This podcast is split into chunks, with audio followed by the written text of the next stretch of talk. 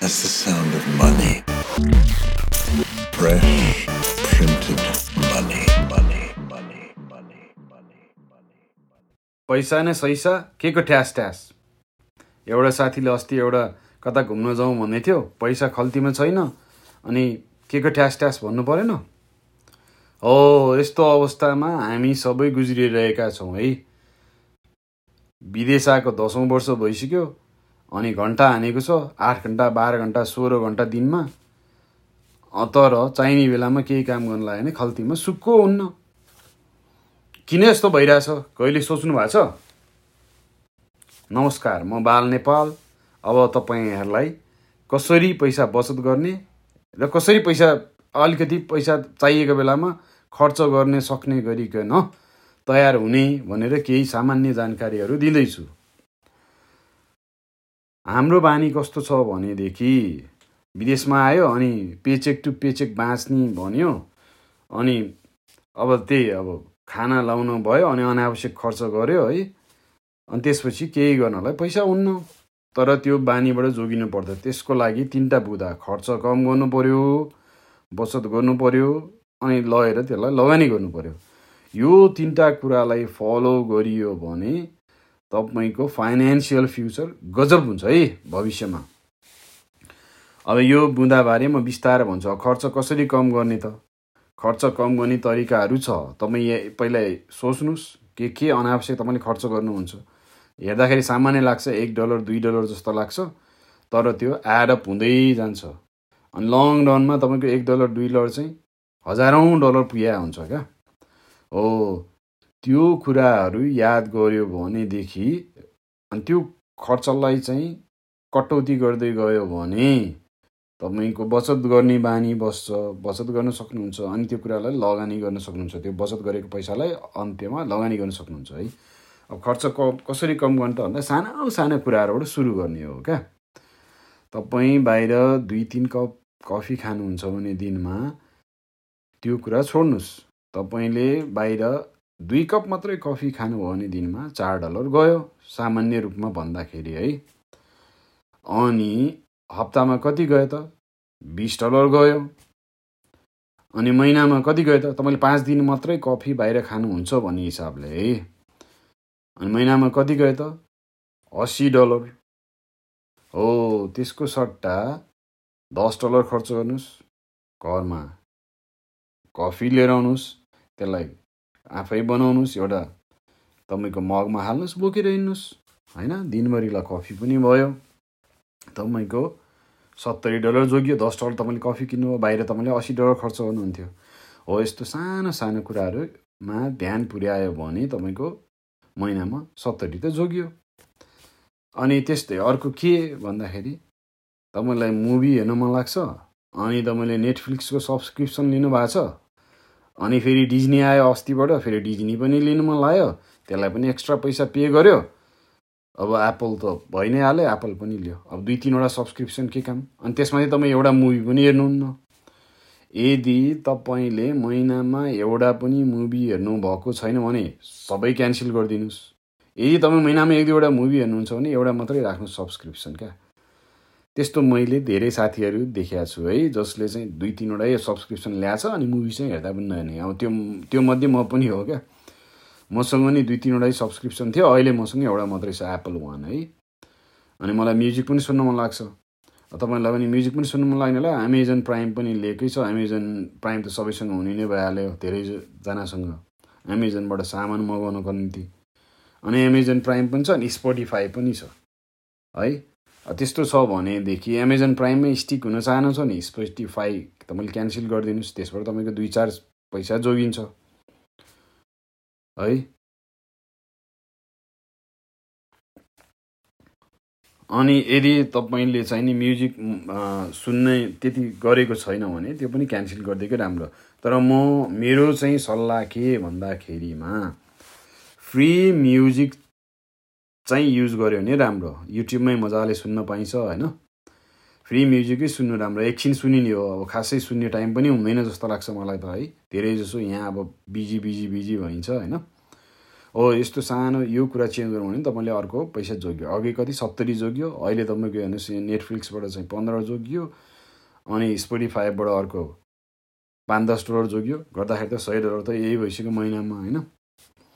अनि यो कुरा चेन्ज गर्नुपर्ने। अनि अर्को चाहिँ कस्तो भने बोर लाग्छ अनि दिक्क लाग्छ। अनि बजारमा कता कता जाउँ भने अनि मलतिर घुम्न गयो अनि मल गएपछि के भने लुगा यो लुगा सेलमा छ बु लुगा सेलमा छ।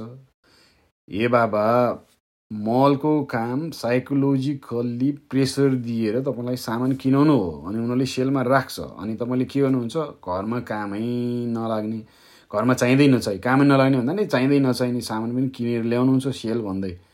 लाग्यो कुनातिर थन्कायो अनि पाइलअप नचाहिने सामानको थुप्रो घरमा पाइलअप भइरहेको हुन्छ त्यो युजलेस है। त्यो गर्नुभन्दा तपाईँले आफूलाई सामान के चाहिन्छ के चाहिँदैन पहिल्यै प्लानिङ गर्नुभयो भने त्यस्तो अनावश्यक खर्च हुँदैन क्या। त्यही भएर त्यो कुरामा पनि ध्यान दिनुहोस्। है अनि अर्को चाहिँ तपाईँ मेन चाहिँ अब कसकोतिर गयो भने ठुल्ठुलो सुपर स्टोरमा के हुन्छ भन्दा दुई तिनवटा सामानलाई चाहिँ एउटा प्याकेज बनाएको हुन्छ। अनि बजारभन्दा चाहिँ तपाईँको दुई रुपियाँ सस्तोमा दिएको हुन्छ। अनि तपाईँलाई त्यही लोभ लाग्छ। जब कि तपाईँले त्यत्रो ठुलो प्याकेजै चाहिँदैन। एक्जाम्पलको लागि स्याम्पू बजारमा वालमार्टतिर अथवा अरू कुनै स्टोरमा जाने पाँच डलरमा तपाईँले एउटा स्याम्पू पाउनुहुन्छ। त्यो चाहिँ तपाईँलाई इनफ छ। तर कसकोमा पुग्नुहुन्छ? तिनवटा स्याम्पू प्याक गरेको छ।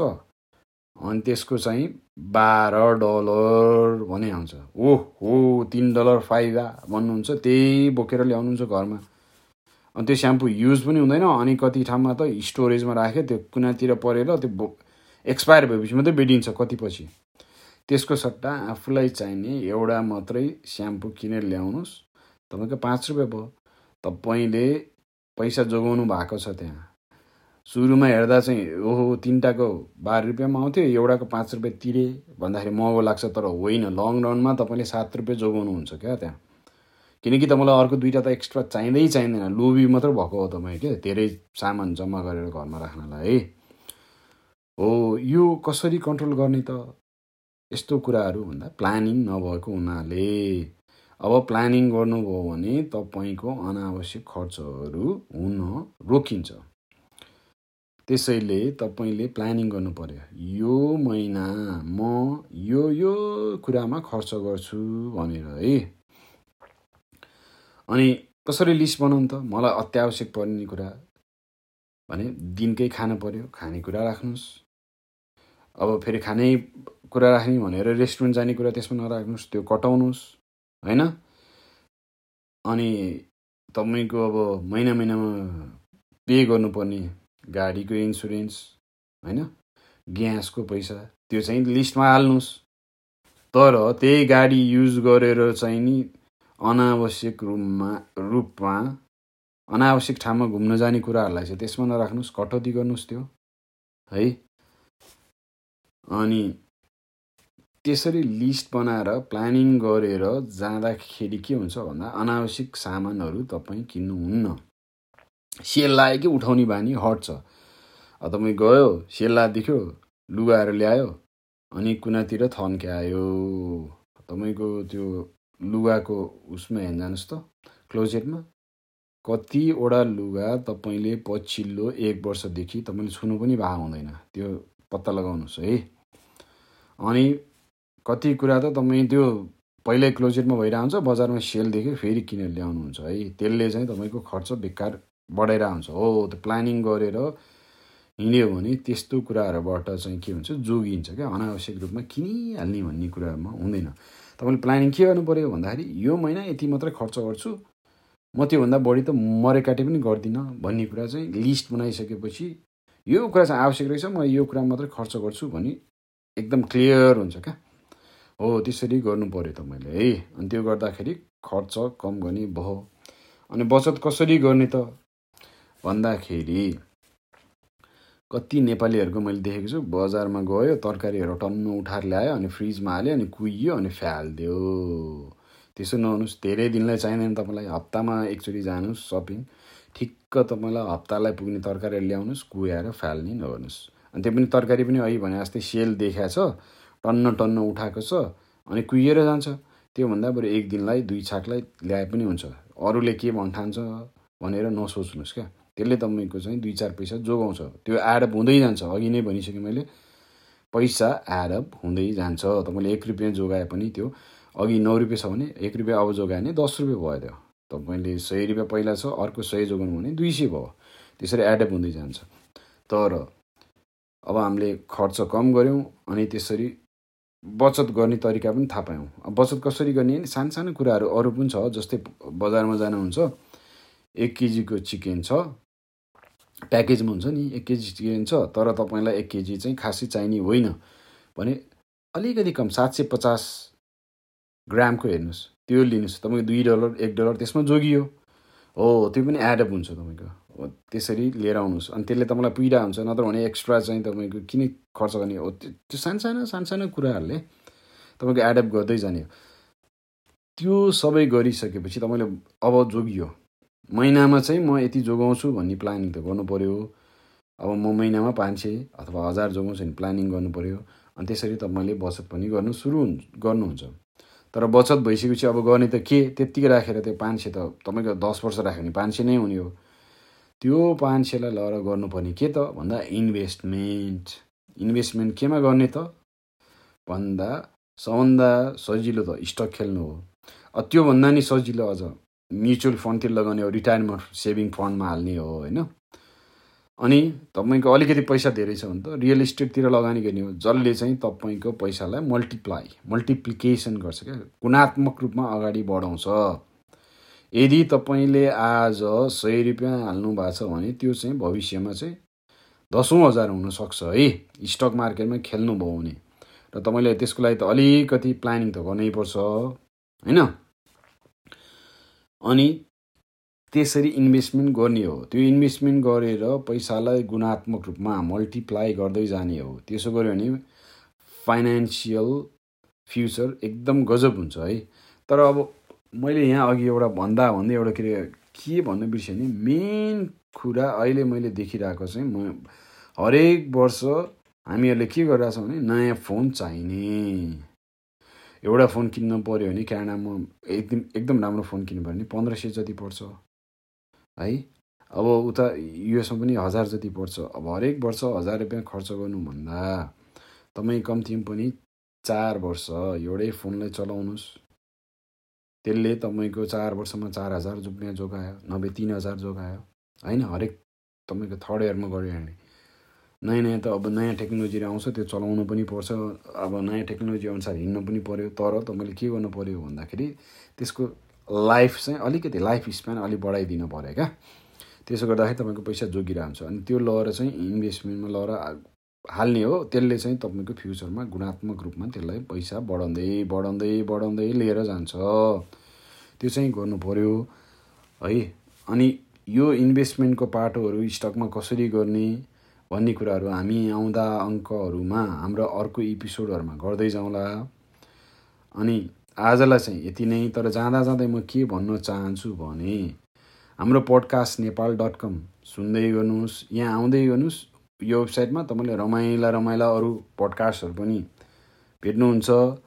है अनि तपाईँले यो यसबाट नयाँ नयाँ जानकारी लिएपछि मैले सुरुमा भने जस्तो पैसा न सैसा के को ठ्यास ठ्यास पनि भन्नु पर्दैन। आफूसँग खल्तीम पैसा पछि कसै साथीले ल घुम्न जाउँ भन्यो भने पनि के गर्ने प्लान बनायो भने आफूसँग पैसा टन्न हुन्छ।